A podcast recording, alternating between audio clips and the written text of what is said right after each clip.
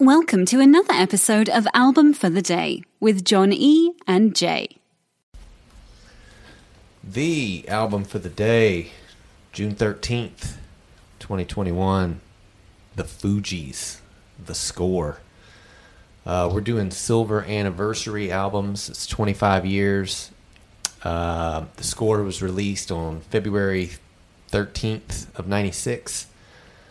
Um, this was one of the first rap albums that that I really came to listen to a lot. Um, at that point, I mean, I was 16. Um, brought up on the Beatles, Billy Joel, and that kind of stuff. So this was a complete genre shift for me personally, and it was awesome. It was awesome. I I noticed a little bit about it as it was coming out. Um, I became more interested in it in the album the longer that it was out. The singles were a great way to pull you to it. Um, and I mean, it sold 22 million copies worldwide. Oh, it it, went seven times platinum in the U.S. Yeah. Won a Grammy Award for the best rap album, and "Killing Me Softly" won for best R&B performance by a duo or group with vocal. Yeah. Um, the interesting thing to me, though, is what a journey this was for the group. That this was not their first album; it's just the first time most of us heard of them. yeah. Oh no, I agree there. I'd never, I'd never heard of them before this. they had a previous album that was not successful and the head of Ruffhouse Records decided to give them another chance and gave them a $135,000 advance and granted them complete artistic control for a follow-up album, which is usually not what the record company does when your first album's a flop.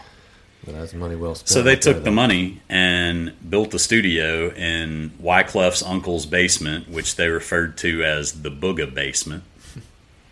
And they just kind of did what they were doing because they were given the money and the resources to do it themselves and were told they could do whatever they wanted. Hmm.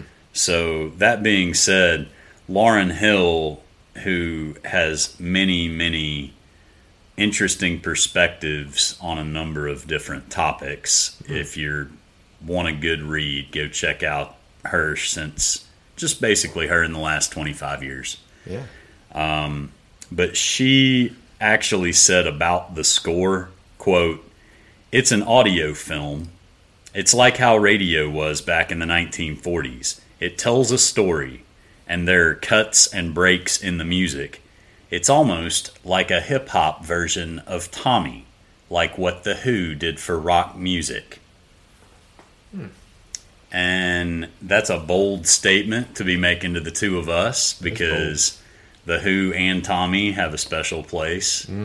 But uh, I would go with that. It, it was kind of a new thing to be integrating little skits and sketches and stuff in the early 90s. Yeah, which carries over to today. I mean, that's you you hear that on every single record that comes out now. It's still done all the time now. Yeah. And I thought that that was, you know, very new and unique at the time. They did put three singles out. Uh, Fu-Gee-La was not my personal favorite. Of course, they won the Grammy for covering Roberta Flack's Killing Me Softly. But I thought, and apparently, uh, it was the least successful of the three singles because it only peaked at number 34 on the Rhythmic Top 40.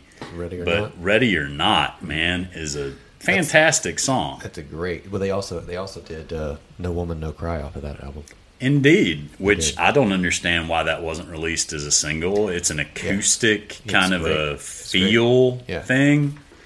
But the like, but like "Ready or Ready or Not," I think I, you know, "Killing Me Softly." That's a great song. I'm not I'm not going to disrespect that at all. Killing Me Softly is a great way to bring you in before we get you with Ready or Not. Oh yeah, "Ready or Not" is where it's at. That's the, I, in my opinion, song of the album right there. Well, it's got pieces of uh, Ready or Not, Here I Come, as performed by the Delfonics, and also contains a sample from Enya Not that anybody else ever does that for any reason.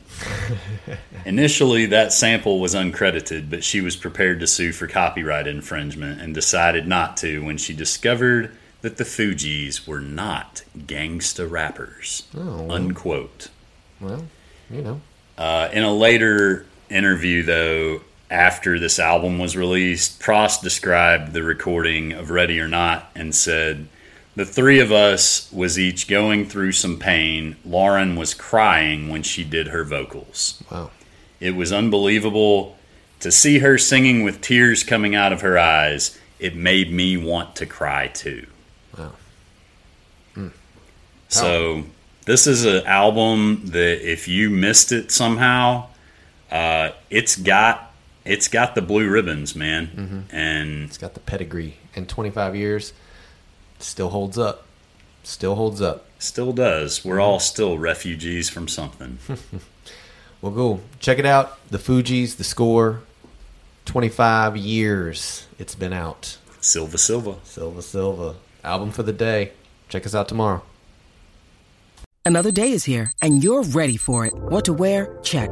Breakfast, lunch, and dinner? Check. Planning for what's next and how to save for it? That's where Bank of America can help. For your financial to dos, Bank of America has experts ready to help get you closer to your goals. Get started at one of our local financial centers or 24-7 in our mobile banking app. Find a location near you at bankofamerica.com slash talk to us. What would you like the power to do? Mobile banking requires downloading the app and is only available for select devices. Message and data rates may apply. Bank of America and a member FDIC. If you're listening on Spotify, after starting the podcast, you can search for the album, use the three dots, and hit add to queue. Now the album will start as soon as the episode ends. Woohoo!